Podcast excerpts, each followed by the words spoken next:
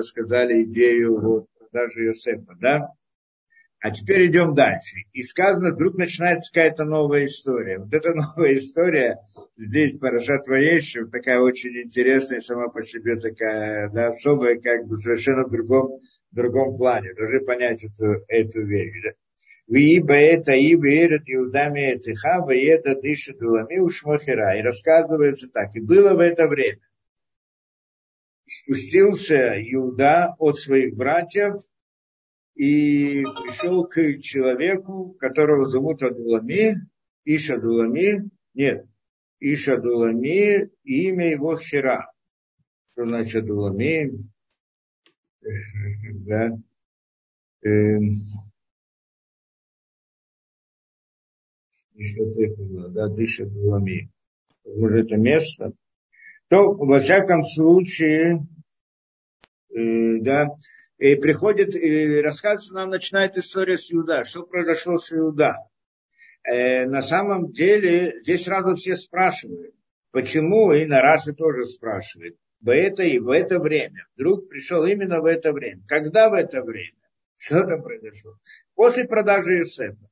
После продажи Юсефа приходит э, Э, да, в это время начинается вот эта вот история, что он э, про Иуда. И вот он говорит, что он спустился, он ушел от своих братьев. Почему ушел от своих братьев? Говорит Раши, почему, почему эта глава при, при, именно находится здесь, вот в этом месте, говорит, обучить нас, рассказать нам, что спустили его с величины его. То есть э, Иуда, он по сути э, имеет, э, как это, ну мы еще войдем в эту тему, да, идея царства выходит из Иуда.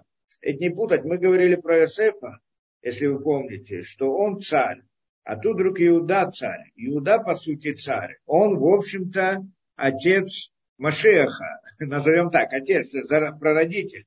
Прародитель Машеха, что это царь Машех. В принципе, Давид и э, Давид, и Шломо, и так далее, все царство, это выходит Иуда. Иуда, в принципе, получил царство. В результате, почему мы сейчас не будем ходить в, это, в этот вопрос? Получается, здесь что Иуда он был значимый человек. И он действительно там, они как бы его послушались. Он говорит, знаете, что он хотел, не хотел убивать Иосифа. И говорит, давайте его сделаем, продадим его. Зачем мы должны его убивать, или чтобы он там умер в этом? Давайте продадим его и так далее. И вот э, говорит Раши, что братья потом, братья там что-то не рассчитали. Что когда они продали Иосифа, они думали, они думали, что они делают правильную вещь. На самом деле они спасают суть еврейского народа от какого-то бандита, как они думали, что он как Исав для них с их точки зрения был. И думали, ну что, так и... Но они не ожидали, что Яков воспримет это настолько тяжело, что не, не да, как он не смог, он э, не хотел утешаться, как мы разбирали в прошлый раз не мог утешиться. Почему? Потому что Яков понимал, что в этом суть, без Йосефа не будет сути. И, и вот его, да, и, и, и тогда братья увидели вот эту э, беду Авраама, то есть э, Якова, то есть не, не своего отца, не беду, как это, страдания своего отца, что никак не, не, не соглашался и успокоился, и сказали, ему, говорят ему, Иуда, ты сказал нам его продать. Если бы мы, или Амарталя, если бы ты нам сказал бы его вернуть, то мы тебя послушали. То есть они как бы поняли, что здесь в чем-то они ошиблись. В чем, что не, не должны были этого делать. Не потому, что они считали, что они не правы, вдруг поняли, что они не правы, а потому что они не ожидали такой реакции как бы от отца. А что они ожидали? Они думали, что в конце концов есть 12 сыновей. Но один пропал. Это есть э, траур и так далее. Он такой был тоже это, да, э, как с их точки зрения бандит. И пропал, и все, нету.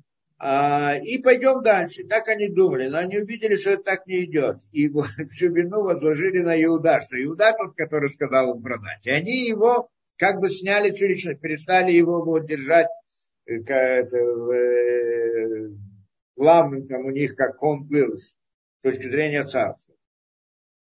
А там мы сказали, когда мы сказали, что царство, почему Иуда царь, как мы сказали, есть два вида царства, если помните. Царство с точки зрения Якова, с точки зрения Израиля. Поэтому Йосеф это царство с точки зрения Якова, то есть идея того, что царь подчиняет людей какой-то идее.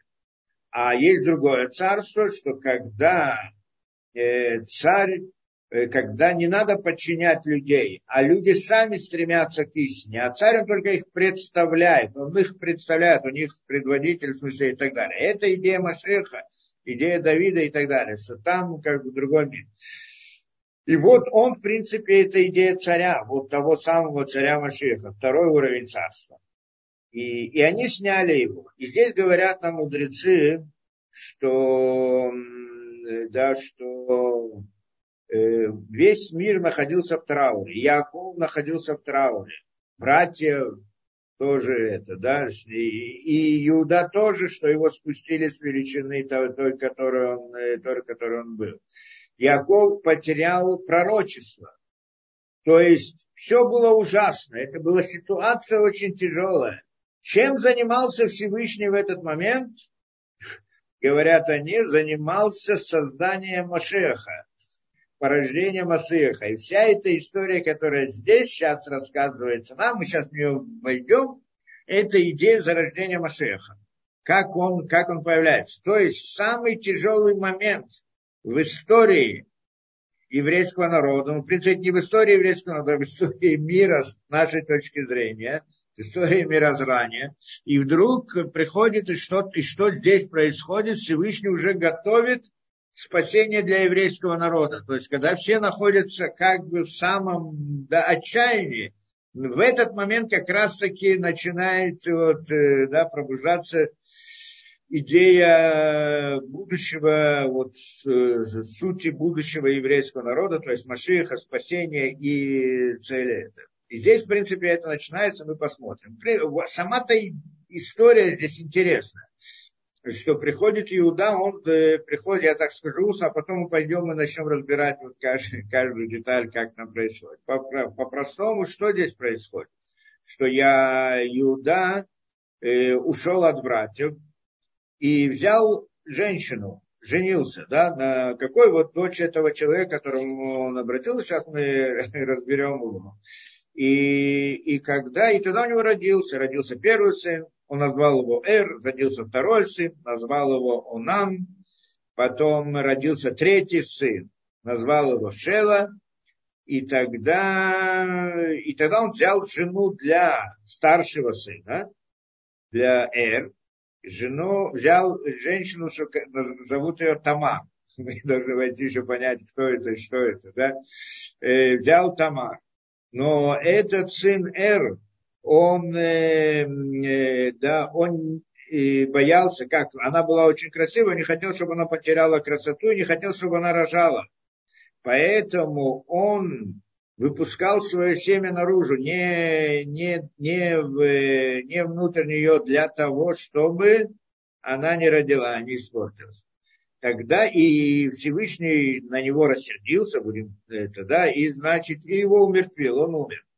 А потом тогда Иуда передает ее второму сыну. Почему? Потому что Ебум, да, Ебум, то есть та, сын, э, брат, если у него умер сын если у него умер э, брат, если у него умер брат без, и у него не было детей, то тогда он берет его жену, и сын, который рождается, он идет по имени этого брата. И вот, э, э, и тогда Иуда передает эту, говорит своему второму сыну, пусть он возьмет ее, чтобы, э, да, чтобы восстановить имя брата а он, не зах... он взял ее, но не захотел, чтобы от него, да, не захотел, он знал, что, значит, ребенок, который родится, не будет относиться к нему, надо понять, что это такое, не захотел этого, и он тоже начал делать так, это онан, не, не, не давал семя ей, и тогда получается, что и, и его тоже Всевышний умертвил. И потом э, он не...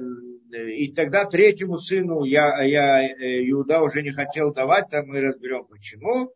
И впоследствии прошла история, что он сделал ей ему. Как точно там было, мы это разберем. И тогда родился, родились два сына. У Тамар, один из них Перец, старший, а другой, то есть у Тамар с Иуда. Потом, в конечном результате, она прикинулась как-то, он не хотел ее давать сына, и третьего, и тогда она как бы прикинулась э, блуд, блудницей, и та Иуда пришел к ней, и тогда родились два сына, и там еще целая история с этим, мы разберем это.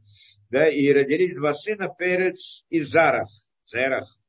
И вот и, из этот первый сын, Перец, он, в принципе, родоначальник Давида, что в конце концов потом его потомство это Боаз, если помните. Боаз с ним была история, что он взял таким же путем Рут, Рут Амавиат, кто-то помнит э, э, Медилат Рут, то, что мы говорим, и еще через два поколения рождается Давид. Давид, Шломо и так далее происходит Машех. Получается, здесь закладывается основа для Машеха. Это, и поэтому эта история, вот именно здесь она приводится, как, э, как мы это объяснили. Беседа. Мы пойдем сейчас по псуки, мы пытаемся там различные вопросы, которые здесь поднимаются, много интересных вопросов. И вот сказано, что, что он пошел, э, пошел Иуда от своих братьев к этому э, Иша Делами, что имя его Хира. В Яршам в Яршам Юда Бат Ишкнани Ушмошуа. А, нет, значит, он пришел к нему, а потом, да, увидел он дочь э, человека Ишкнани, написано так, дочь человека Кнаанского, имя его Шуа, Викахей взял ее, Ваявой пришел к ней. Да? И здесь все сразу возникает, спрашивают вопрос, что это, кого, на ком он женился? Женщина, на которой он женился, кто она такая? И по, как написано Батыш Кнани, она дочь сына Кнани. По-простому понимаем, что это Кна, и что он из, из народов, местных народов, потому что это было же, значит, в Израиле, и, и они жили в Израиле, и он там, значит, перешел к этому, в Кнааним, и там земля Кнаанская, и там были народы Кнааним, было семь народов, то, что мы знаем, правильно? Семь народов, которые... И эти народы от Кнаан, они проклятые, как мы это учили, и, да, и Нох проклял Кнаан, потому что Кнаан, то, что сделал с Нохом и так далее. Именно Кнаан, что он Э, был сын Хама. Да, и теперь он, э, и этот, э, да, и, и вопрос, мы же знаем, что когда еще Авраам хотел женить Ицхака, он э, послал его, значит, своего раба привести ему жену из своей семьи из своей семьи, что это, кто это своя семья, там был Лаван и так далее, что это в принципе идет родословно от Шема. Мы знаем, есть Нох, Нох у него было три сына, Шем, Хам и Ефет. Шем и Ефет от Шема пошли, как называют, семитский народ, да, то, что называют. Шем это значит Шем и так далее, и Авраам тоже приходит из этого у, от э, Хама пошли другие, значит, это черные, желтые, в общем-то, и один из них от Хама, один из них это Кнаан. И эти потомки его, они жили там в Эрец Исраэль в то, в то время. На самом деле, эта земля принадлежала Шему, но они пришли и захватили ее, вот именно к нам в то время и так далее, не буду сейчас входить в этот вопрос. А под, и Япет, Япет из него произошли, значит, ну, как это, остальные как-то белые, да, европейские народы какие-то, не, там перемешаны происходит, грек, греки и так далее, греческие и прочее, потому что в Европу она перемешана из Исав и вот э, потомки Яфета, что Исав он идет от, э, от Ицхака, да, а это и Рим, римляне это Исав, они там перемешались потом с, с другими народами, так что сегодня вопрос, как вот к ним относиться. Во всяком случае, это, это относится к Яфету, есть Хам, Яфет и, и так далее. Теперь, Кнан был проклят. И поэтому Авраам не хотел, чтобы женилась, чтобы э, его сын же взял женой Кнаанит, что когда дети будут тоже из, из проклятых. Так он, значит, хотел потомство, которое это, поэтому послал к своей жене, к своей семье, к своей семье, и там оттуда он взял жену для. И тут вдруг мы видим, что вот он вроде Кнаанит. Кнаанит значит Иуда, что он женится, и тем более выходит из него Машех, да, он берет, э, ну, да, вопрос, как здесь работает, должны понять. На самом деле Машех родился от, ну, вот этот, э, да, от Иуда, а не от сына его. Так, во всяком случае, мы видим, да? А они должны были знать, а, а, а Кнааним это проклятый. Здесь действительно интересный вопрос. Э, то, в всяком случае, это. Э, Рамбан приводит здесь такую вещь, что на самом деле это не так. Почему? Потому что сам, в принципе, Раши уже говорит об этом. Раши, когда говорит к Нани, он приводит Таргум Ункулус. Ункулус, который переводит на арамейский язык Тору, он приводит Тагра. Кнани значит Тагра, Сохер. Сохер это э, купец такой. То есть, э, и Рамбан объясняет эту идею. Что это значит? На самом деле он не был Кнани. Он был из каких-то других народов которые, которые не были прокляты, но не был к Кнани. И э, то, что э, и то, что, а то, что он называется Кнани, это имеется просто место, где он проживал. Место, где он жил, что это Кнаан, и поэтому как бы человек, который заезжий, приезжает туда, он как бы купец, его также называют Кнаани. И приводилось это и также, когда была продажа шефсейфа, там проходили эти из одного места, из другого места, тоже это, и в некоторых местах это используется слово кнани как купец. Поэтому он говорит, что это. Почему говорит? Потому что не может быть, чтобы Иуда взял женой кнанит. И, и тогда возникает еще вопрос. Во-первых, первый вопрос, почему нет? Да, в чем здесь идея, в чем здесь проклятие и так далее. Мы, в общем-то, это учили когда-то, что на самом деле как? Да, там есть несколько вопросов, но, но по сути, по сути, э, э, Авраам не хотел, хотел, чтобы было из его семьи. Почему? Чем его семья была лучше, чем Кнани? Его семья, они были там тоже все эти лаваны и так далее, были язычники, злодеи, язычники. А, а там Илезер, что он был сам Кнани, он был из народов Кнаана, Илезер его раб, он хотел выдать за него свою дочь, потому что его дочь была большая такая, очень праведная и такая, да, знатная, знающая и все прочее. А, объясняет там, как мы это учили, мой, мой учитель объяснял там, что на самом деле есть вопрос качеств, что семья Авраама, у них были хорошие качества внутренние качества, а у кнаним плохие качества сами по себе. И человек рождается с этими качествами. И теперь что получается? Человек наследует качество своих родителей. И тогда что? И какая разница между его семьей, что они тоже были злодеи, там язычники и так далее, и между Кнаним, или хотя бы тот самый Лезер. И Лезер-то он был большой Талмит Хахам, был большой праведник, он был умница, его дочь тоже была особая. Но он не хотел все равно, чтобы женился именно на его дочери. Почему? Потому что у них качества плохие. Что это значит? Это значит то, что они сейчас стали праведниками, это особое их личное достижение. Они перебороли свою плохую природу но дальше в потомстве эта природа будет передаваться. А кто может сказать, что его потомство, оно уже будет с хорошими качествами, да? Ну, то есть она будет с теми же самыми. Что, кто сказал, что они смогут потом перебороть свои те эти плохие качества? По всей видимости, нет, это была какая-то отдельная вещь. А вот его семья, у них были хорошие качества, как у Авраама. Только что, а что же их злодейство и так далее, это, это язычество, которое они были, это ошибка в мировоззрении ошибка в мировоззрении можно исправить. Плохие качества человека очень трудно исправить.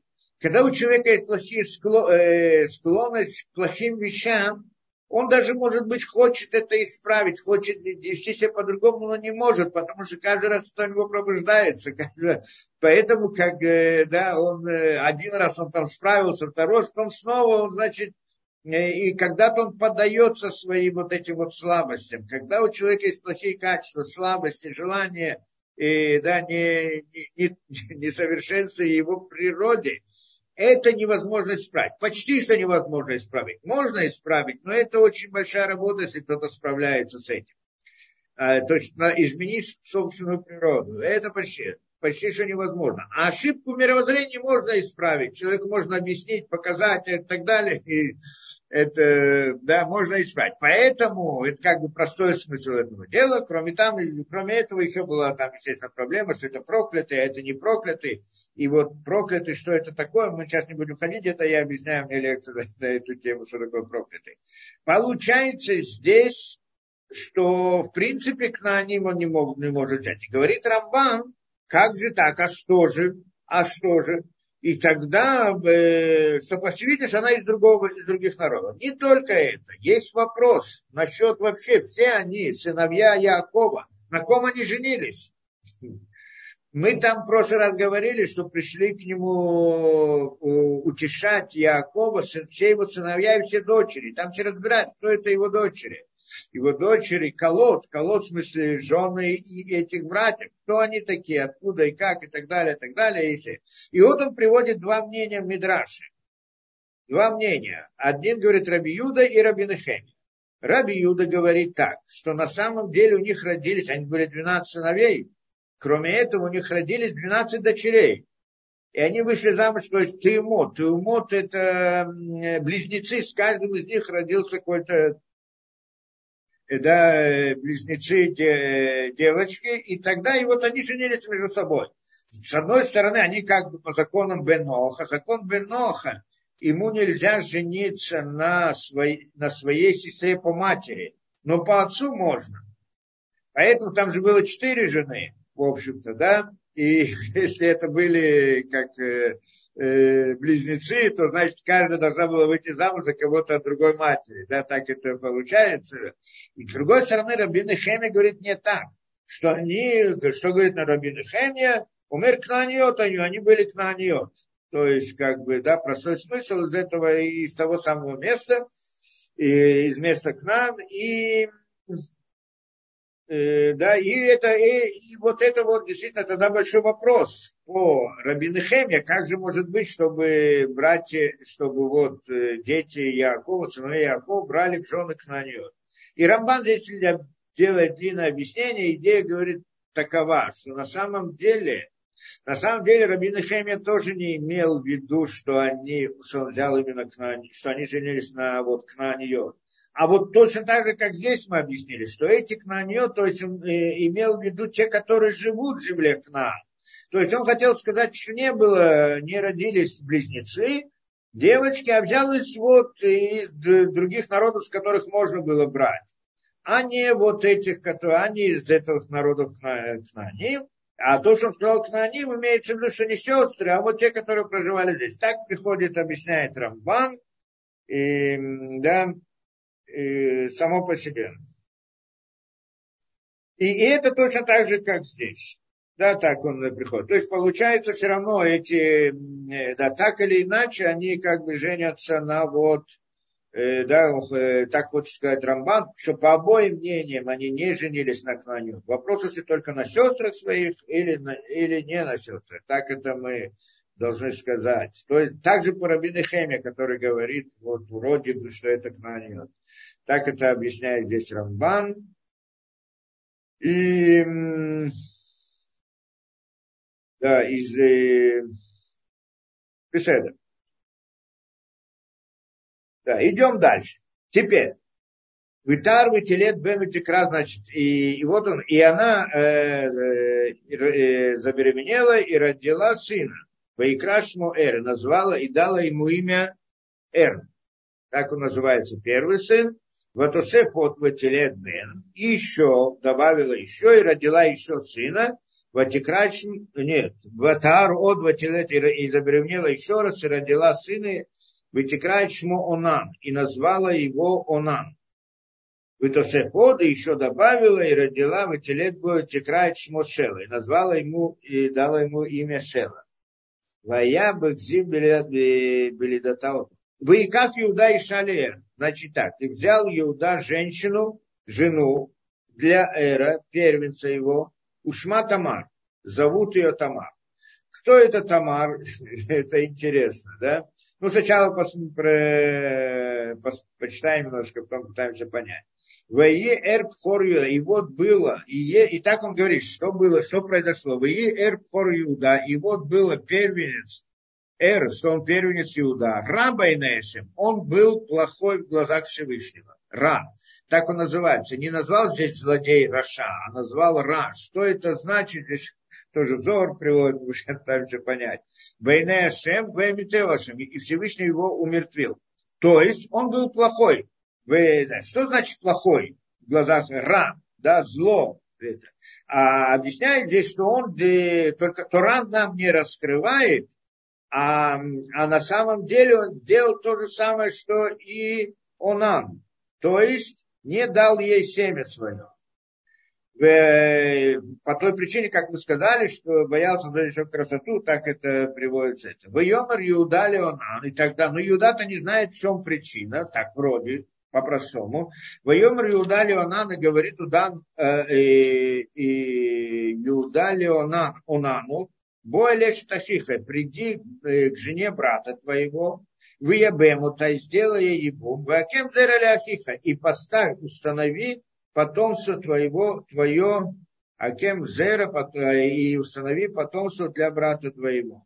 Вейда нам килолой, и знал Анам, что не будет ему это семя потомства.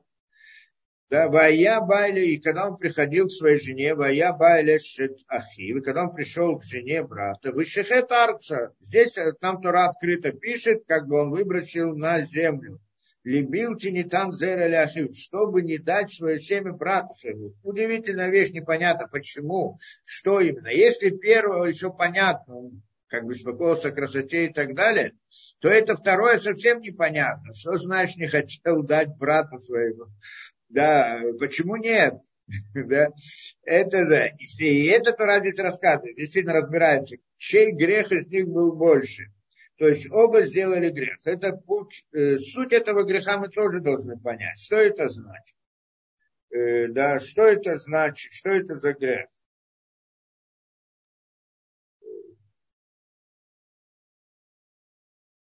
И здесь, э,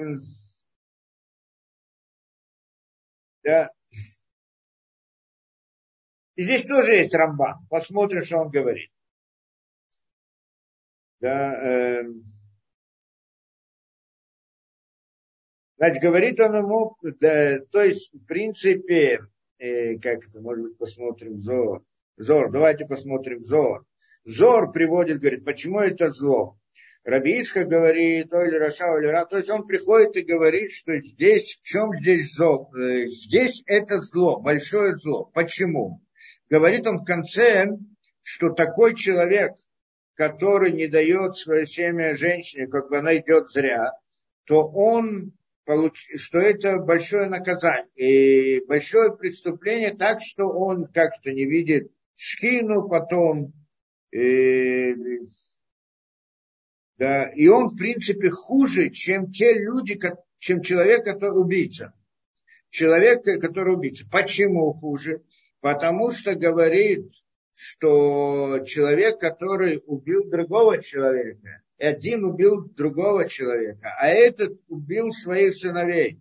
Поэтому он хуже. Так это приводит Зор и так далее. И поэтому называется Ра. Ра он там приводит гематриот, не будем в этом ходить. Почему, как он пришел именно к, э, к слову Ра, вот зло и так далее. Но здесь мы должны понять, что значит убивать своих детей, как это работает и почему это такое зло, в чем здесь идея. Э, да, на самом деле, здесь тоже вопрос, это касается только евреев или нет. Нам по себе интересный вопрос. По всей видимости, да, именно так. Но, но все, да, но сам по себе вопрос, в чем здесь суть? что когда мы говорим о, о чем, что такое, что см, э, родить ребенка, то есть человек берет жену, и суть того, что он берет жену, это родить ребенка, создать мир. Это, в принципе, это сила. То есть мы знаем, что вот это вот желание как это то, что мужчина желает женщину, одно из сильных желаний, которое, это самое сильное желание. Есть, которые говорят, что Аводазара, язычество, было еще сильнее желание, что когда, это вопрос, да, мы сегодня видим, что вот это вот желание мужчины к женщине, оно, так многие считают, что это наиболее сильное из всех вот сил, которые внутри человека. И это не случайно совсем. Почему не случайно? Потому что в этом заключается суть рождения человека, смысл его прихода в этот мир. Что, в, чем, в чем суть этого желания? В том, что его задача в этом мире создать что-то. Он же не приходит в этот мир просто так. А он приходит с какой-то целью. Какой целью? Создать. Создать ребенка, это создать какой-то мир. Создать новый мир. Это то, что, это то, что он приходит. Да? Это его цель. Поэтому это основная как бы идея здесь. Кто-то придет скажет, что человек пришел в этот мир, чтобы выполнять заповеди. Выполнение заповедей, изучение Торы выполнение заповедей и различные поступки хорошие, которые человек делает, это тоже в каком-то смысле называется его сыновья.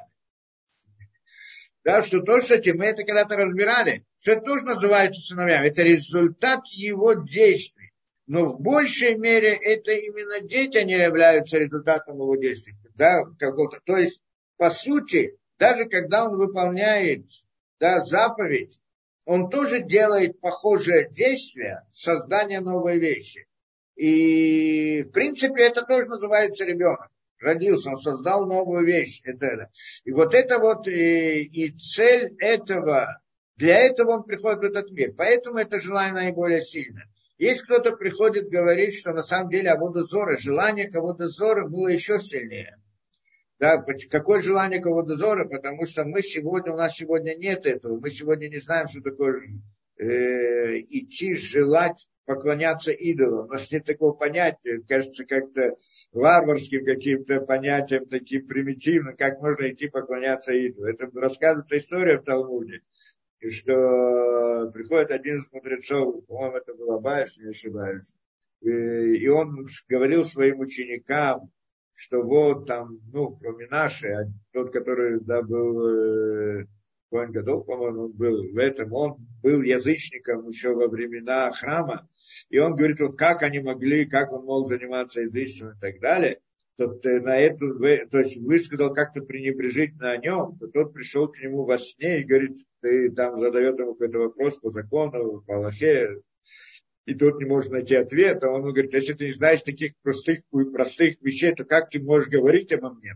А он говорит, э, а Ба ему говорит, мудрец говорит ему, если, если ты такой знающий это, как же ты вдруг поклонялся идолам? Он говорит он ему, если бы ты был бы в мое время, то тогда, если бы ты был бы в мое время, то тогда ты поднял бы полы своего кафтана и побежал бы поклоняться идолам. То есть было такое особое желание, сильное, которое это, в принципе, только оно сравнимо вот с этим желанием к, да, к женщине и мужчине. Вот это вот и стремиться, да, это было как такая-то такая вот э, сильное это желание. Только что, а как вдруг оно прекратилось?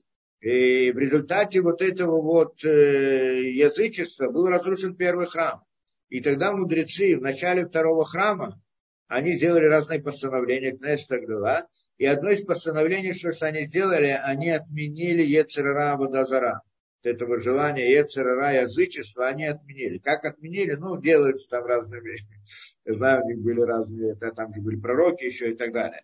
Отменили это желание Ецера. Почему? Что народ не может стоять в этом. И поскольку они уменьшили это, уменьшили это, аннулируют Ецерара, и сразу же уровень мира упал. И поэтому второй храм уже не был на таком уровне, как был первый храм, потому что есть чем больше Ецерара, тем больше человек переба, может перебороть его, тем больше его потенциал. Чем у человека больше Ецерара сильнее, тем он больше, может быть, достигнуть больше вещи, потому что он перебарывает больше. Да? Тот, кто перебарывает более тяжелые вещи, он достигает больших вещей. Поэтому это. И уровень мира упал полностью. На самом деле, они хотели также аннулировать вот это желание женщин между мужчиной и женщиной. Это влечение между мужчиной и женщиной тоже хотели отменить. В принципе, отменили. Только на следующий день к ним пришли и сказали, что я, э, курицы перестали нести яйца. И тогда они поняли, что мир не может существовать без этого, и вернули обратно. Вот это вот желание вернули обратно, но не такое сильное, как было до этого. То есть то, что у нас это, оно еще не такое сильное, как оно было во времена первого храма. В чем была сила? По всей видимости, это связано было с тем, что у, у нас сегодня у нас сегодня, скажем, нет лечения у родственников, за, да, за запретным связям, там, брат, сестра и так далее, живут в доме, нет какого-то. А в те времена было это тоже. И поэтому должны были остерегаться очень сильно и так далее. Э, вот, это, э, вот это вот сила, сила была еще больше, да, намного сильнее. И они, значит, вот это вот хотя бы уменьшили, но так, в принципе, оно осталось. И вот здесь еще говорят про это дело, что именно тот, э, да, тот человек, как мужчина, у которого вот это вот желание очень сильно, да, о, именно у него есть возможность, потенциал, возможность стать большим мудрецом. Почему? Потому что это самая по себе сила, вот это стремление и желание вот, к этому, к зевугу, к, к, к женщине, это как раз-таки та же самая сила, которая толкает человека изучать Тору. Тоже интересная вещь. Познать мудрость. Мы это говорили несколько раз в разных лекциях, эту вещь. Что э, стремление к мудрости, к познанию, стремление к познанию не случайно в Торе э, да, живут соединение мужчины и женщины, называется познанием. Как там сказано в Адам, ядает Хава. И Адам познал Хаву. Так, так, так там написано. Потому что это связано с понятием знания, раскрытия, раскрытия чего-то нового.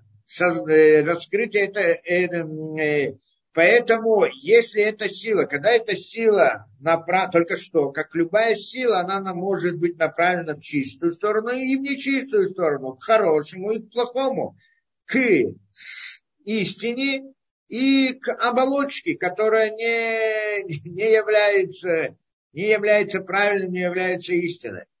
И, а является обманным понятием, обманом это. Это то, что здесь есть тоже. С одной стороны, это может привести к разврату, а с другой стороны, наоборот, она может, она приводит к тому, да, к самому, к самому важному, то, что для чего человек родился в этом мире. И вот это вот, э, и это действительно интересно. Человек, когда у человека разврат, почему у человека есть, в чем суть разврата, что человек идет, хочет там развратничать и так далее. В чем здесь суть? Интересно, что когда люди, они объясняют сами, в чем, что человек хочет получить новые ощущения, новизну. Почему вдруг человек идет, изменяет своей жене? Что такое? Он что-то новое хочет получить. В конце концов он обнаружит, что ничего нового не было, потому что это все обман.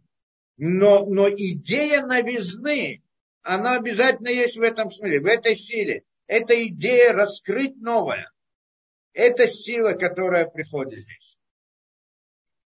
И, и суть его, одна из сути его, это родить ребенка, создать новую вещь. Теперь, когда рождается ребенок, как это происходит? Что это значит? Мы знаем в духовных мирах, как это работает.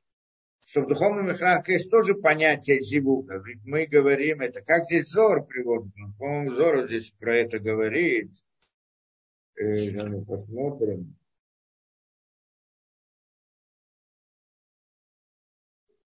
Да.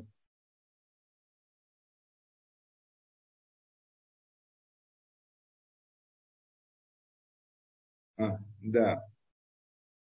Уре, говорит Зоа, иди и смотри, он объясняет эту вещь. А Кадош Баруху Асайта Адам Кадугма Шельмала, Бацелем Элоким, что Всевышний создал человека по подобию Всевышнего, по подобию Бога, да, Элоким. Бацелем по образу и подобию Элоким, по образу Элоким, Бога. Вихнизба на шамак душа и дал ему святую душу, чтобы обучать человека идти правильными путями, чтобы обучить его, чтобы он шел правильными путями и выполнял заповеди, и чтобы был, построил из себя, создал из себя человека, как должно быть. Это значит смысл, почему Всевышний создал, создал человека по своему подобию. Виколя Шинишимак душа Баадам, и пока у человека есть святая душа, то он должен увеличить по своему образу, то есть по образу Всевышнего. То есть создавая ребенка, он создает человека обратно образу Всевышнего. То есть создает как бы образ Всевышнего. Это здесь идея. Пируш Леоридба, это имеется в виду родить сыновей по образу Всевышнего, Бога. Выколь зман шадам и да, если человек не рождает, если человек не рождает детей, то тогда Кадош Бараху окерото, Кадош Бараху его выводит, окер, как это, вырывает его, и вынотеота батхала, кебатхила, и сажает его как бы заново, создает его заново. Он должен понять эту, эту идею. Да, то есть говорит он здесь, что он вроде бы должен еще войти в Гильгулием еще раз и так далее. То есть человек, который не родил сыновей, с ним что-то происходит. Мы сейчас должны войти в эту тему, это тема уже и бума. Но в принципе, что мы здесь говорим? Что получается, человек был создан по подобию Всевышнего. Точно так же, как у нас, у нас разные, есть различные понятия вот, э, в нашей жизни, есть параллельные понятия в духовности. Поэтому, как здесь есть муж и жена, в каком-то смысле в духовном мире тоже есть понятие муж и жена, но это не в понятии физическом, а в понятиях логических. И там это система управления, это то, что называется, и, и да, и, и шхина, как мы говорим, Кадош Бараху и шхина, Всевышний и шхина, Бог и шхина. Вот этот вот Бог, это система управления, а шхина это как бы женская сторона. Получается, там тоже есть, они соединяются, потом расходятся и так далее. Все процессы, они как бы в логических этих понятиях есть есть там. И вот в этом процессе, кто знает, есть э, вот такой, э, как бы, так, своеобразный процесс. В чем здесь суть? Для чего человек рождается в этот мир? Для чего мы входим в этот мир? Для того, чтобы исправить этот мир. Что значит исправить его? Когда он испортился, он испортился, как мы говорили, еще до сотворения этого мира было э, действительно, что он, мир был разрушен, и разбить на кусочки, как мы говорили, на частицы, на искры. И различные искры, они оказались в мире лжи. В самом низу, то, что мы говорим, да, не в духовном мире, а в самом низу, то есть как, как, как бы в нашем мире. В мире лжи, где, где ложь, она, э, она наиболее, да, она властвует. В мире лжи, как называется мир клепот. И получается, что там находится? И там находятся различные искры, также душ людей.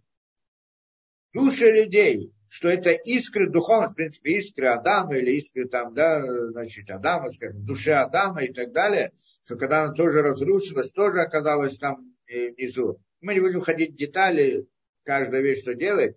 Во всяком случае, цель наша, что мы приходим в этот мир для того, чтобы исправить мир. Что это значит? Вывести добро и зла. То есть добро и зло перемешалось, как мы говорим, грехи первого человека, еще было до этого тоже. Добро и зло перемешалось, и задача человека вытащить это добро и зла, искру истины из лжи, мира лжи. Как мы говорили не раз, что э, мир лжи, он, э, да, его существование, э, да, ему необходимо вот это вот, да, ложь не может существовать без истины. В каждой лжи обязательно есть искра истины. Да, и вот эта вот искра истины, она на самом деле не часть истины внутри лжи.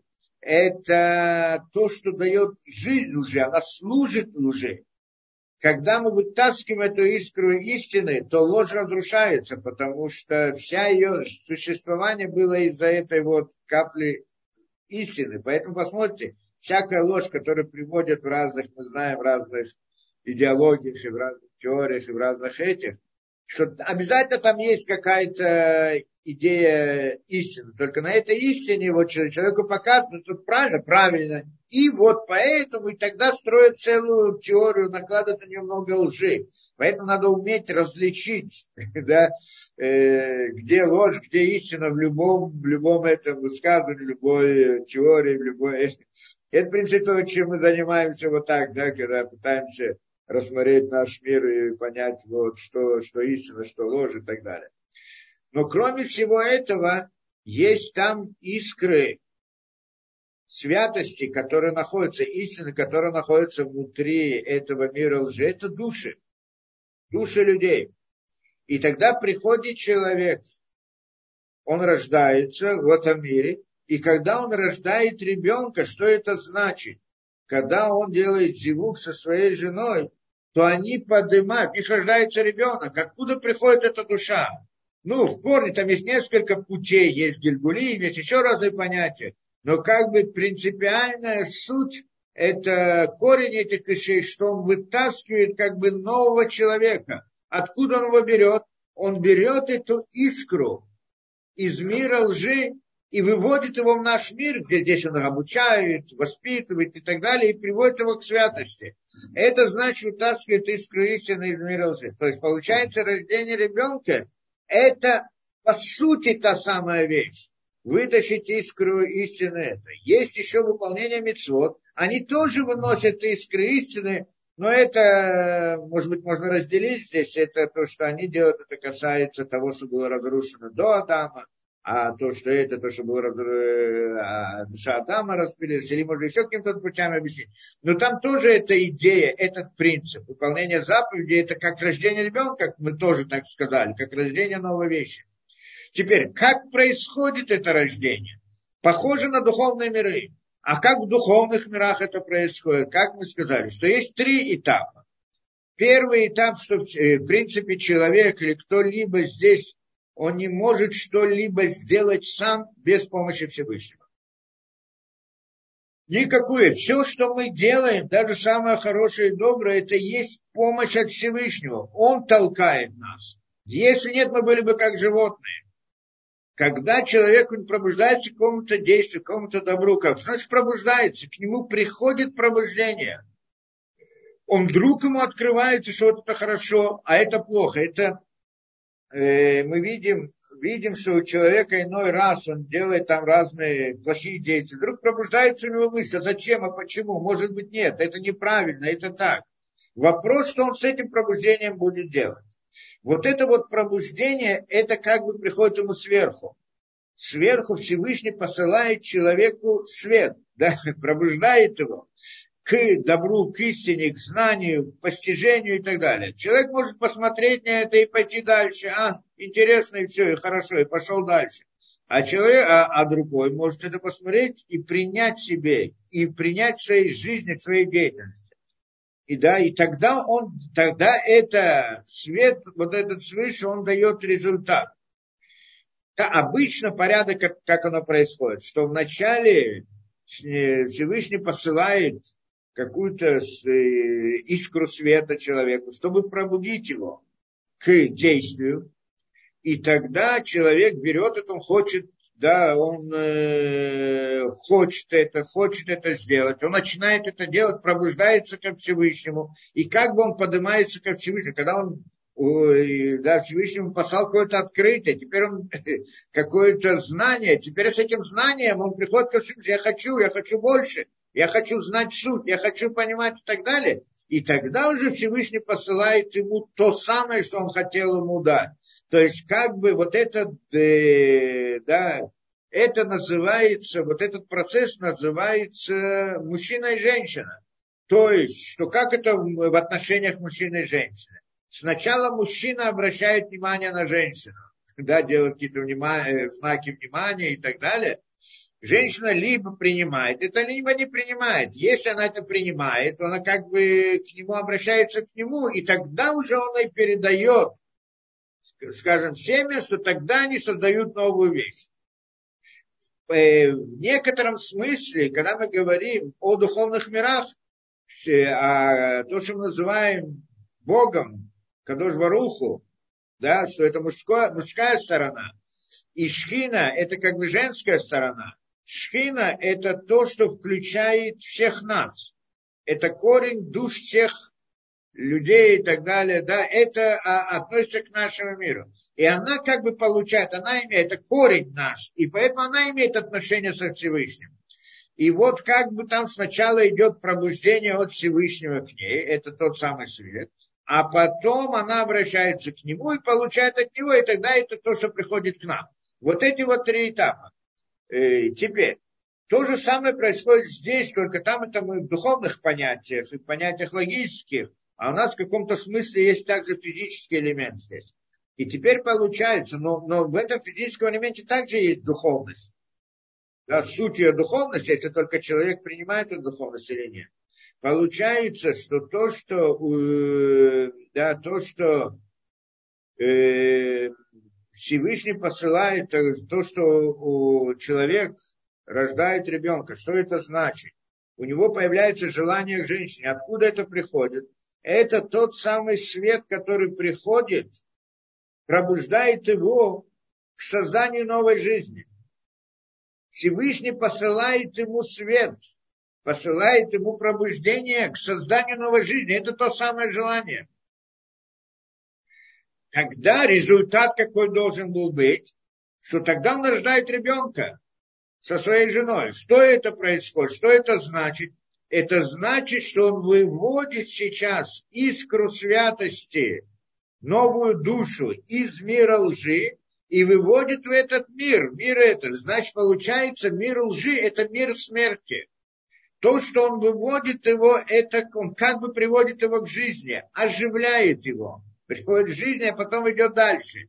Теперь, то есть получается в этой, э, в этом ребенке как бы есть две вещи. Одна вещь есть та самая искра святости, которая там оказалась, сейчас он должен поднять а кроме того, то самое пробуждение, которое было послано, тоже связано с этим.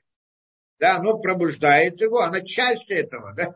А потом поднимает и дает вторую порцию света, ну, то, что мы говорим, и тогда два этих воздействия, тогда они вместе как бы создают этого ребенка.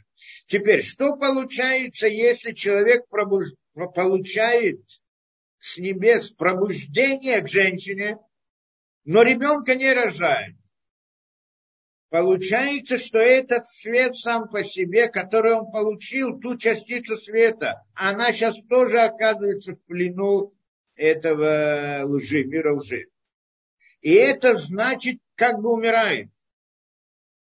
После идеи, что попасть в мир, то есть получается, что вместо того, чтобы поднять искру истины из мира лжи к жизни, он берет искру истины, которую ему дали в виде желания к женщине и опускает это в мир лжи. Закрывает и так далее. Теперь необходимо исправление вот того, вот ту самую искру тоже нужно вытащить. То есть он делает прямо наоборот из того, что он сделал. Поэтому это, да, и это называется, он делает то самое ра, то самое зло. Какое зло, что вот, и, да, пере, то самое зло, потому что это, вот это само по себе зло. То есть прямо противоположно тому, что он должен был сделать. И так, так должны понять эту вещь.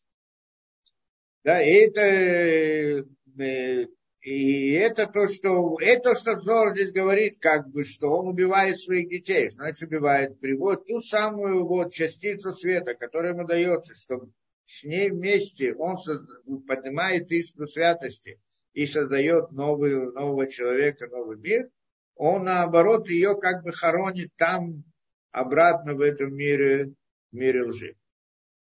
Беседа. Теперь, и вот это было, это было, это зло, которое делал Эр, первый. А потом он передает это, чтобы сделал Ебум э, брату ему, да, говорит брату его, Унан, возьми, значит, сделай ему это.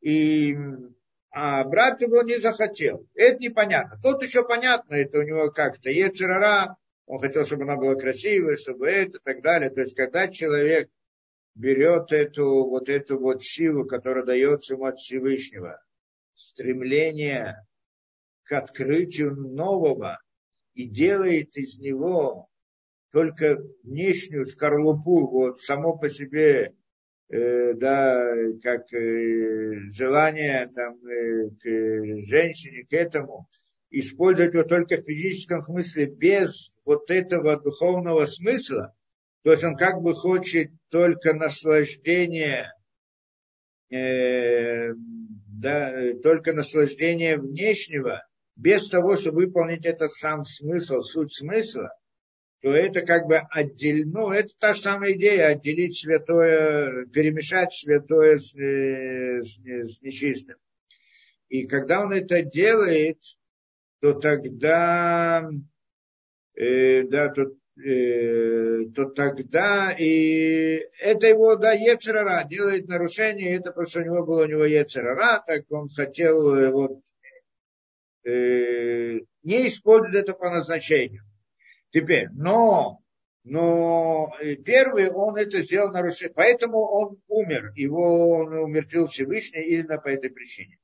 Второй не совсем понятно, он приходит и говорит так, я не хочу, чтобы этот сын, который это, да, он э, оказался у, чтобы он оказался, то есть он не хотел сделать э, сына, ну, для потомства для своего для своего брата. Почему нет? Очень непонятная эта вещь.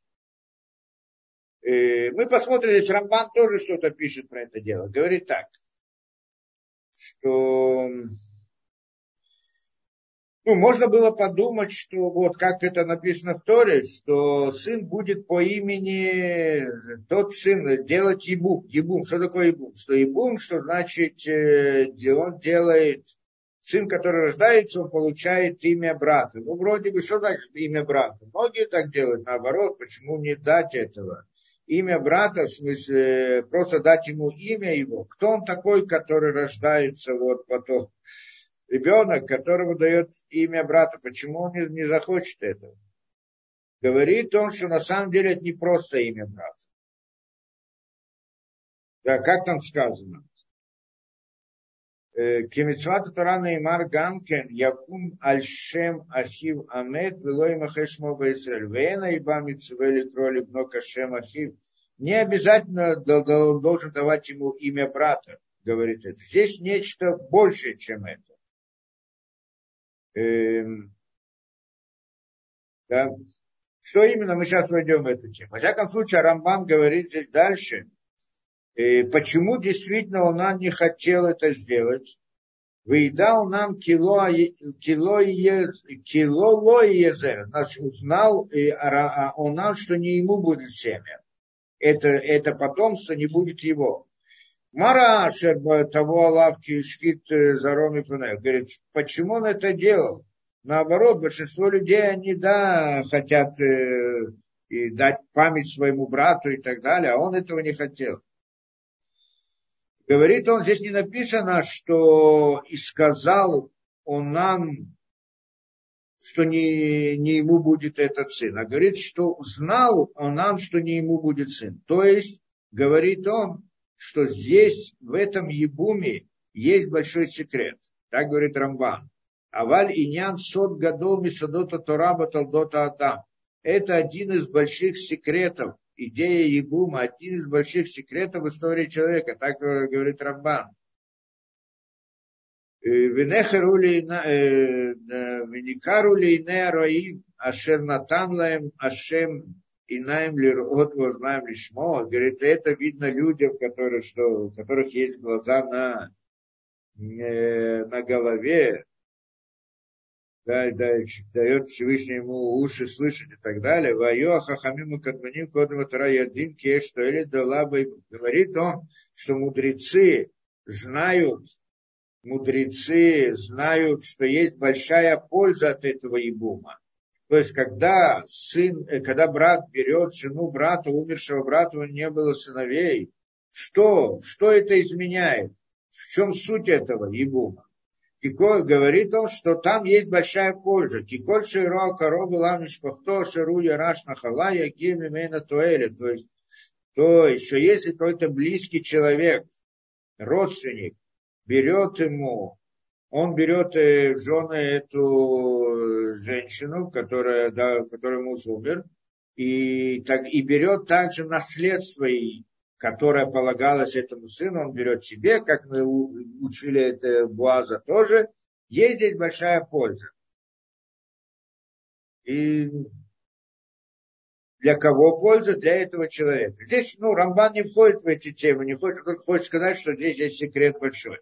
Зор приводит, Зор, Аризаль, они приводят там разные вещи. Что такое, что делает Ебу.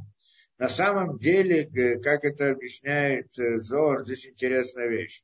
В Ебуме что происходит? Не просто ребенок, который рождается, он идет по имени брата, по имени того человека, а он и есть тот самый человек. Тот, который, когда близкий берет, вот, когда делается ебум, эта женщина, ребенок, который рождается, этот ребенок, он и есть та самая душа того, кто умер. Поэтому здесь тоже зер, э, перец в зерах, которые родились в конце, эти, это были как раз-таки те самые Эр и Онам. Две эти души, которые приходят, и они входят в эту, да, они входят они вошли именно в этих. Это получается, как бы они вернулись обратно. То есть они испортили что-то, а сейчас они снова приходят в этот мир заново. И исправленные полностью. Да, то есть они как-то исправляются из того, что они сейчас приходят заново в этот мир. И, и это возможно только вот таким путем. Почему именно таким путем? Это интересно, вот этот вот ебум. И там в Аризале приводят много разных вещей. Что такое Ибум? В конце концов, что значит Ибум? Ибум, говорит, он приходит, это человек, который умер. И если делается Ибум его жене, так он тот, кто рождается. Поэтому это говорится, что это потомство идет его брату. Да, значит, идет не тому, не отцу, а тому, кто это. Потому что это та самая душа, которая приходит, она это, она приходит обратно в этот мир. Какая разница? Ведь мы знаем, есть понятие Гильгуль. Человек приходит в этот мир, и он что-то исправляет или что-то не исправляет. Если он что-то он справил, часть какую-то исправил, часть какую-то в жизни своей он не исправил, что-то не сделал то, что должен был сделать, тогда он приходит еще раз в Гильгуль. Должен что-то еще сделать, приходит еще раз в Гильгуль. Так может быть много раз. Если мы говорим, что тот во время Ибума этот человек, он, его душа приходит для того, чтобы э, да, снова рождается в этом ребенке, рождается, это приходит именно та самая душа умершего. Она приходит в эту. Чем это отличается от обычного Гильгуля? И там Аризаль приводит разницу, что действительно есть разница между ними. Какая разница? Несколько вещей, которые отличаются. Во-первых, э, да, он, э, во-первых, он говорит так, во-первых, тот, который, э, ну, не будем это входить, там, ну, несколько причин, но мы приведем это, да, то одна из причин, которые, которую он говорит, что человек, который рождает, когда он сейчас рождается, то а, тот человек, который был до этого, и не родил сына, как мы здесь приводили в Зоаре, не родил детей, он как будто бы зря пришел в этот мир. И он не крат, как говорится, карет, исчезает, выходит, что из него ничего, э, к нему нет, да, нет, э, э, да, что человек, который не родил детей, он как будто бы его нет. Поэтому, как говорит здесь он должен, если у него не получилось какой-то вещи, то тогда он приходит еще раз в Гильгуле, еще раз в Гильгуле и так далее.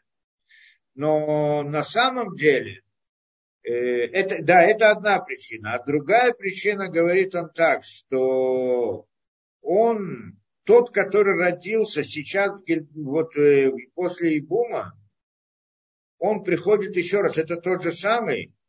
Теперь, когда будет оживление мертвых, так тот человек, который, так, э, тело вот этого человека, второго, оно то, которое станет жизнью. То есть есть душа человека, и он пришел в этот мир и не родил никакого ребенка. И потом он приходит еще раз в этот мир, уже после Ибума, и сейчас он рожает и делает и все прочее. Так вот этот вот человек, он потом приходит в оживление мертвых. То есть, когда приходит оживление мертвых, в каком теле приходит душа в мир? Один из вопросов, который поднимается. Так вот, если был Ебум, то вот этот вот второй, который родился, вот в этом теле он приходит, а не в том первом теле. А то полностью исчезает, его как будто бы не было. То есть он приходит как бы это. Это одна идея. И другая еще идея сказана в Ебуме, что рождается человек заново полностью. Это особая вещь, что надо разбирать, что это значит. Но, но в общем-то, он, обычно человек, когда приходит в этот мир в Игуль, и обычном Гильгуле, то э, приходит душа. Но если эта душа что-то исправила, что-то не исправила, то приходит только часть души а если что-то не исправил, еще частица другая и, и, так, и так далее. То есть он приходит, умирает, приходит, ему нужно пройти много раз, чтобы, значит, исправить сначала нефель, потом он умирает, рождается, исправляет рог, потом и так далее, и так далее. Должен пройти разные пути. Но есть иногда понятие, что душа приходит в этот мир, она за одну жизнь может все исправить это как новая душа, потому что когда-то мы, я не знаю, разбирали, нет, здесь мы не разбирали, как новая душа такая, вот, что она приходит в этот мир и может за одну жизнь исправить все, то есть нефиш, рох, нишама и так далее, выполнить все. И это вот э, в Ебуме, когда он рождается в Ебуме, вот он рождается вот таким образом. Получается интересная вещь, что он сейчас родился заново, но теперь он может, он как бы новый человек, с одной при оживлении мертвых приходит именно он, а не тот, который был до этого, и, и совершенно заново, то есть как бы он новый человек может за одну жизнь все закончить, все сделать. У нас здесь вопрос, почему именно Машех должен был прийти в Ебуме, потому что два вот этих вот Ебума, которые создают Машеха, по всей видимости, здесь это тоже есть эта идея что создание нового, да, что за одну жизнь он может достигнуть самых больших результатов, да, самых, сделать все за одну жизнь. Так вроде, так вроде должны это понять. Но, э, но здесь у нас поднимается вопрос интересный. Если это так, что значит человек? У нас интересный вопрос. У нас у человека есть душа, правильно? Душа. И она приходит несколько раз в этот мир. Ей спрашивают вопрос, ладно, она приходит несколько раз в этот мир. Ну, а будет оживление мертвых? В каком теле он встанет?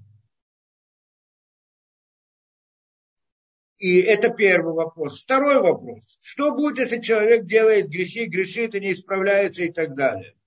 Что тогда? Мы говорим, коррект, уничтожен, он злодей, уходит в геном. Хорошо, но ведь это человек, а Нишама, душа, которая у него есть, она же святая от Всевышнего. Он пришел ее исправить в этом мире. Так что теперь она будет не исправлена? Ведь Всевышний создал мир с целью, чтобы исправить все мироздание. естественно, душа этого человека тоже будет исправлена. А он сейчас согрешил полностью и так далее, уже ничто, он попадает в геном. Подожди, а что с душой? Что с этой нишама, это, да? что со святой душой, которую получает человек? Что с ней? Это интересный вопрос он по себе. Что происходит с человеком? И здесь мы должны понять. Первый вопрос, который мы говорим, что кто встает в жизни, кто встает в оживлении мертвых. И в конце концов, это одна и та же душа. Она была несколько раз в жизни. Какое из тел приходит в оживление мертвых? Есть одно объяснение, говорит так, что основное, там, где оно сделало основное исправление, оно приходит, вот с этим телом он приходит в этот мир. Потому что надо понять, что значит с этим телом. Что такое? Какая разница с каким телом? Что значит, что приходит в мир с этим телом? Да? Но это одна из вещей сказанных. Есть, которые говорят что не так, что если иной раз в одной жизни он сделал что-то важное, в другой жизни сделал что-то важное, то есть в одной жизни часть души его была исправлена, в другой жизни другая частица души. И оба они приходят в этот мир. И вот если, то есть в оживление мертвых, для получения награды. Но ведь это один и тот же человек. Или не один и тот же человек. Что, как мы поймем человека, у который родился, не был в двух гильгулях, что-то сделал, исправил, сейчас он приходит к жизни. Что это значит? Они были разные или это один и тот же человек? Или, скажем по-другому, человек родился, прожил жизнь, сделал то-то и то-то, что-то не сделал, приходит в следующей жизни. Он снова родился, прошел всю историю, совсем по-другому, не связано с предыдущим, целый мир, вся, что с ним только не было, да? И приходит, и снова он тоже это, да, это человек. Теперь эти два человека, это один человек или нет? У них же одна душа. Но с точки зрения человека, если мы спросим о человеке, кто ты, подойдем, спросим, расскажи о себе, что человек расскажет – кто ты такой? У него есть родители, есть семья, он э, учился где-то в школе, он получил запас каких-то знаний, он как-то себя вел, он как-то себя проявил. У него, когда мы спрашиваем про человека, человек всю свою жизнь он помнит. Вся жизнь его – это его. Иногда он доволен, иногда недоволен, неважно, но это человек. То есть человек себя связывает со своей жизнью, с жизненным путем, который он прошел. Это понятно жизненный путь человека вместе с ним. Теперь, э, в этой жизни это было, в этом теле был один жизненный путь. Когда он приходит в другое тело, есть другой жизненный путь. Подожди, это один и тот же человек или нет? Когда мы придем к нему, он придет в оживление мертвых. Скажет, кто такой? А он начнет рассказывать, кто я такой, то, что был в другом теле. Так это не я тот, кто был в другом теле. Я это был в этом теле. То есть, когда человек рождается, душа и тело, как мы говорили, что такое человек? Душа сама по себе это не человек. И тело это не человек, а только вместе они человек. Душа это частица от Всевышнего. Тело это дается ему как а, инструмент, как орудие. А что это человек? То, что посередине между ними называли это рух. Рух – это вся жизнь, все впечатления, все восприятия и так далее. Весь жизненный путь, как человек воспринимает, ощущает, постигает, то, с чем он идет в жизни, он приходит к э, какому-то возрасту, уже взрослый, перед ним весь его жизненный путь. Это я. А ему скажешь, подожди, это у тебя такая-то душа. Вот я тебе приведу того человека. Ты помнишь, там один человек, который там, я знаю, был э, сто лет назад. Ты его Гильгуль, значит его Гильгуль, у него была другая жизнь, другие впечатления, другие ощущения. Какое я имею к нему отношение? Душа имеет отношение, а я какое имею отношение? Это непростая вещь совсем. И поэтому приходим мы так говорим, правильно, что душа, она может быть одна душа у двух людей, которые родились разных, но у каждого своя жизнь, своя история. И те, и другой, и тот, и другой придет в жизни, так как это сказано по этому мнению. Может быть, только тогда, когда он приходит в этот мир, только для того, что-то исправить немного, это не считается важным, как бы его гельгурем, ну, основным, и поэтому приходит в том, том, той, в том теле, в том теле, которое, да? Теперь, Теперь посмотрим дальше. Получается, в одной жизни он был злодей, а в другой жизни он был праведник. Кто придет в этот мир? Так этот злодей не придет. Он карет получает. А что с его душой? А душа исчезнет. Душа это частица Всевышнего. Она не может, она должна быть исправлена, должна быть сделана. Что происходит с его душой?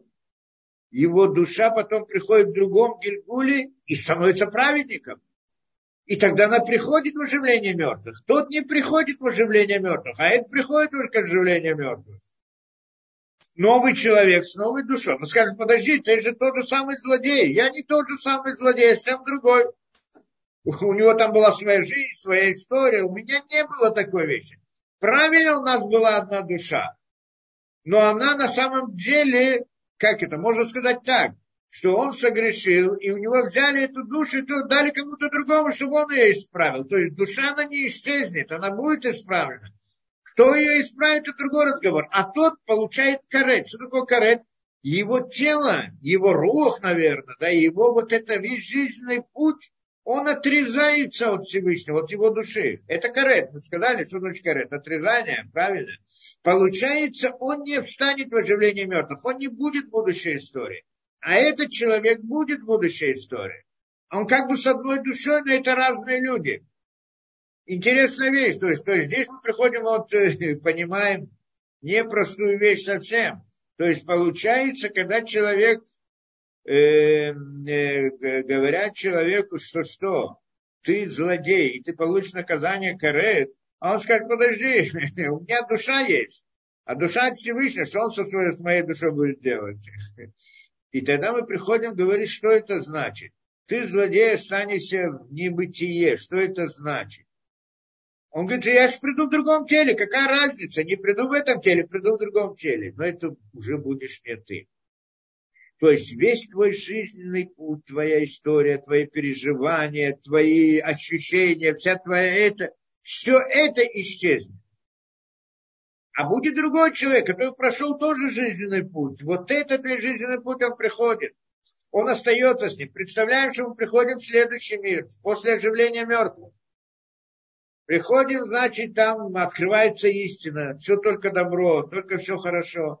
И мы приходим, оживляемся и смотрим на мир, и восхищаемся, и удивляемся, и встречаем своего какого-то знакомого, и говорит, помнишь, мы там с тобой учились в школе, и как мы думали, и как это. Вот теперь ты видишь, как это. Вот тебе. То есть со мной весь мой жизненный путь идет вместе со мной.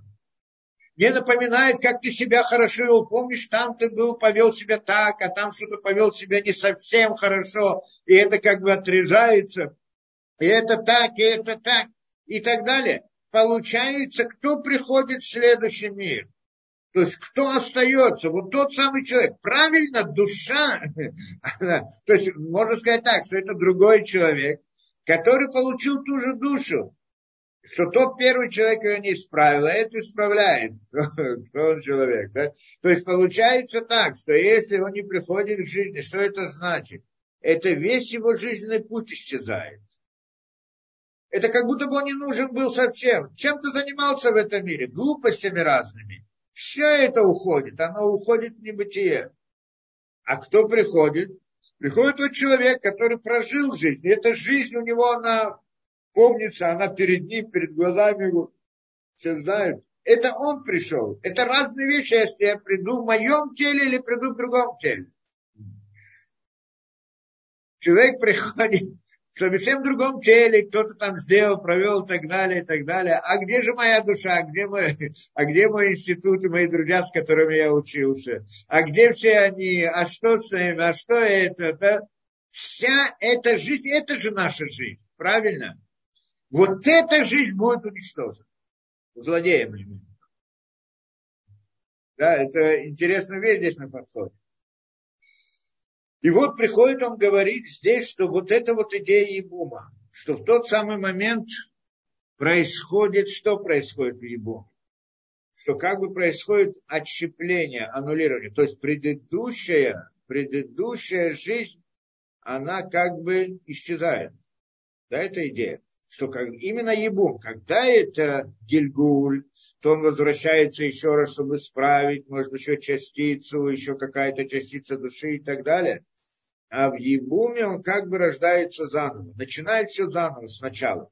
Так это получается в Аризале, Зоре и так далее. Эм, и, и вот, э, и теперь интересно понять, а что же имел в виду Анан? Почему он не хотел дать своему, сделать своему брату его?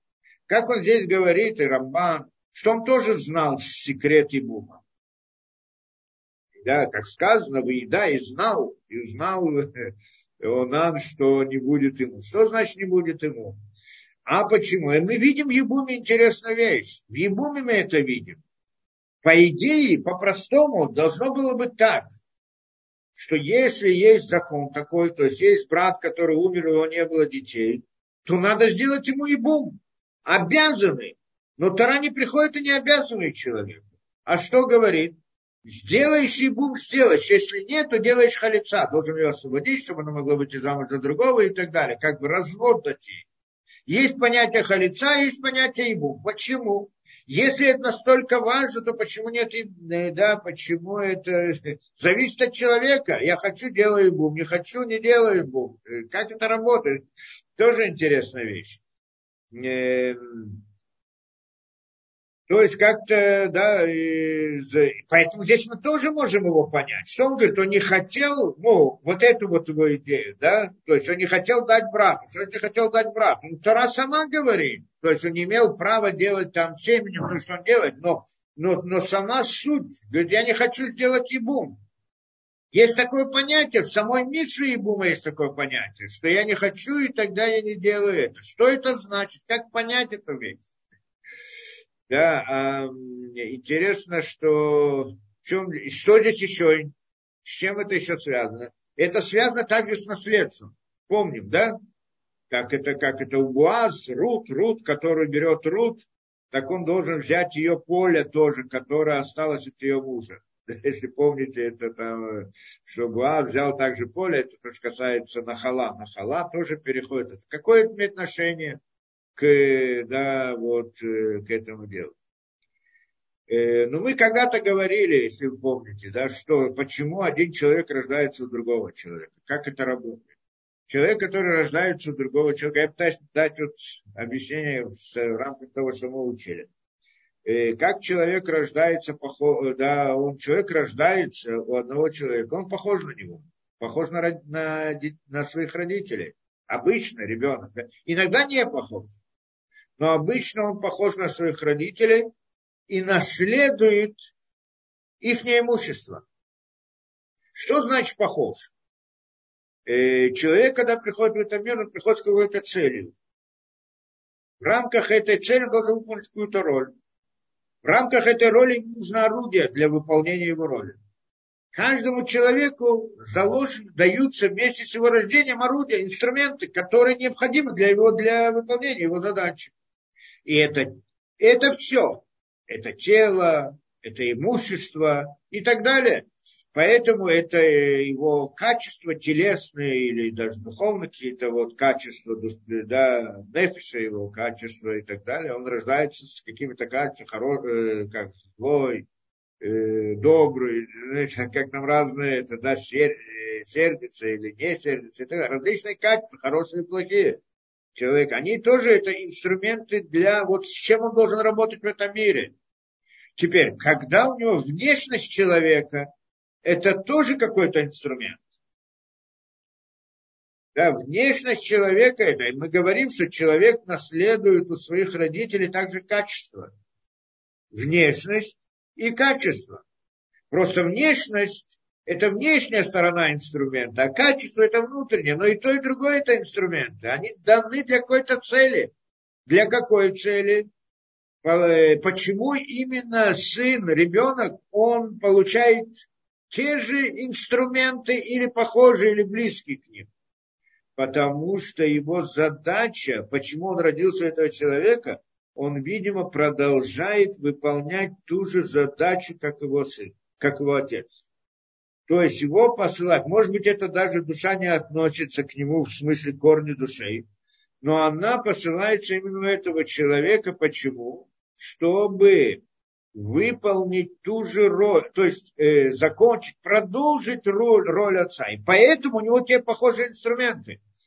То, что он похож на него, это значит, что на него возлагается задача продолжение той задачи, которую, или часть какая-то, которую выполнял его отец, должен был выполнить отец, переходит на него, что он должен выполнить. Почему? Потому что для этого необходимы определенные инструменты. Какие инструменты?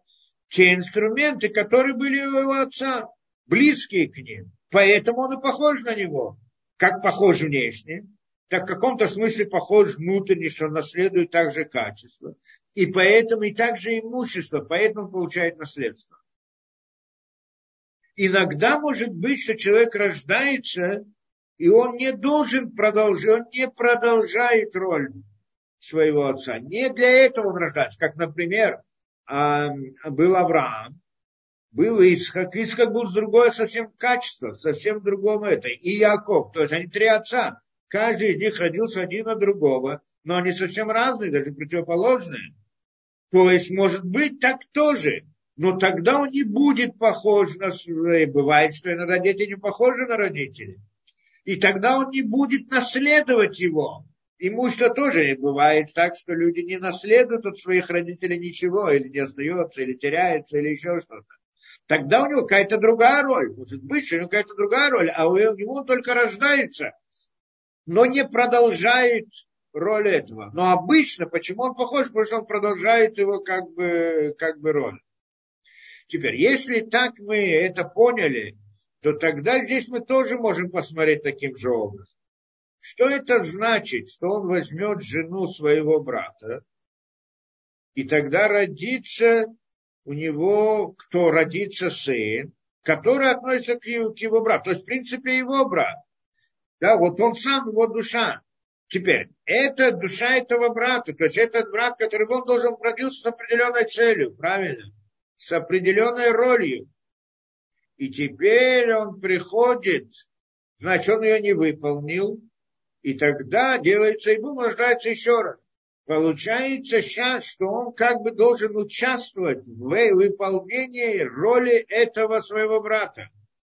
Не только свою роль выполнять, а также каким-то образом участвовать, должен воспитать этого ребенка, направить, сделать и так далее. То есть он сейчас, кроме своей роли, получает еще какую-то добавочную вещь, которую он должен как-то участвовать в этом, так я понимаю эту вещь, почему он у него рождается, должен его как-то воспитывать, делать и так далее.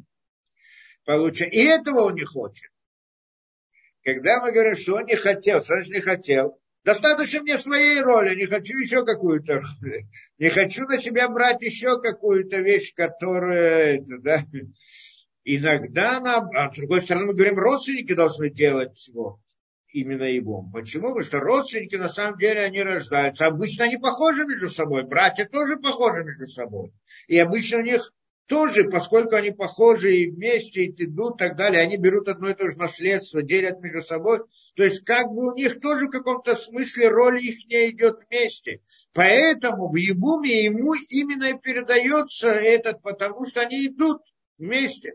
Но может, да, они идут как бы должен выполнять одну роль, поэтому именно он должен делать ему, тот, кто родственник. Потому что он как-то связан с этой ролью, семейной назовем ролью, которая это, да. А может быть, как мы сказали, человек рождается, и он не связан с ролью своих родителей, и не похож на них, и не наследует. У него двоя своя какая-то роль.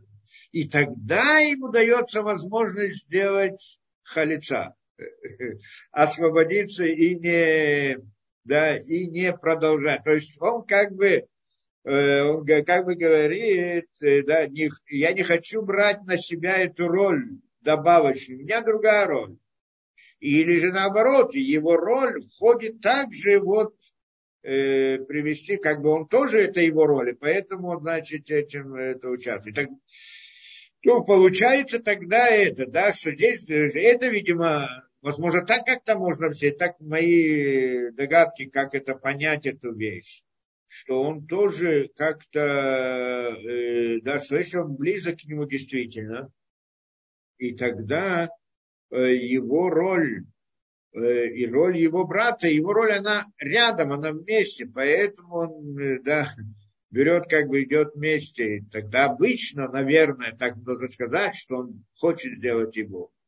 А если же он противоположен, то тогда он не хочет делать. И когда он не, не имеет той же самой роли, так он что он, я, это не моя, не моя работа, не моя задача, я не. С другой стороны, а почему же тогда к нему ответственность есть какая-то? Потому что на самом деле, наверное, надо сказать так, что правильно, что это не твоя роль. Но ты сейчас тебе появилась возможность выполнить еще одну, взять на себя еще одну задачу. То есть, тем самым, это идея хеседа, добра. Сделать добро к своему брату. Здесь проблема добра. Сделать добро своему брату, что выполни также его роль. То есть будь участником его роли тоже. То есть он как бы говорит, это не моя задача, я с этим не могу, не имею дела. Но он говорит, но, но, но есть хесед, добро. И это то, что мы видим у Тамар, что и Тамар, и Рут, они пришли сделать, сделать ебум. Почему? Потому что они хотели сделать добро своим мужьям, которые умерли. Это идея милосердия, рахами, это то, что мы говорим. Хесед, это идея хеседа. Это, что мы знаем там, что Рут, э, что Наама говорит Рут, что ты делаешь, да, в принципе, Буаз говорит Рут, что ты делаешь большой хесед. И за это была им награда, что из них выходит Машея. А здесь так, э, да, а здесь, видимо, он этого не хотел, не хотел на себя брать, и к этому была претензия, что должен был сделать Хесед. И это, да, и вот он это, да, и это он не сделал, и, и так далее. И теперь получается дальше, здесь удивительная вещь, как мы говорим. Вот именно двое они, они потом рождаются праведниками. Ну, в смысле, становятся уже потом, это же они потом вышли. Вот, э, и один из них Машех, то есть, в принципе, Перец. Как может быть, что он был там злодеем, а сейчас он это вдруг Машех, исправился и так далее? А мы говорим, что то, что было, оно аннулируется, и появляется новый человек. С одной стороны, это новый человек совсем, а с другой стороны, у него есть особенность в этом ебуме, что сейчас он может как бы за, пройти весь, в отличие от других людей, пройти весь жизненный путь за одну жизнь. Что другие люди не могут за одну жизнь закончить всю работу, все сделать исправлением. Нужно много гильгулим людей обычно. А вот у него именно потому, что он из Ибума, появляется такая возможность сделать особые, да, вот это полное исправление, изменение и так далее. И, возможно, это причина, почему именно Машех приходит через, через Ибу.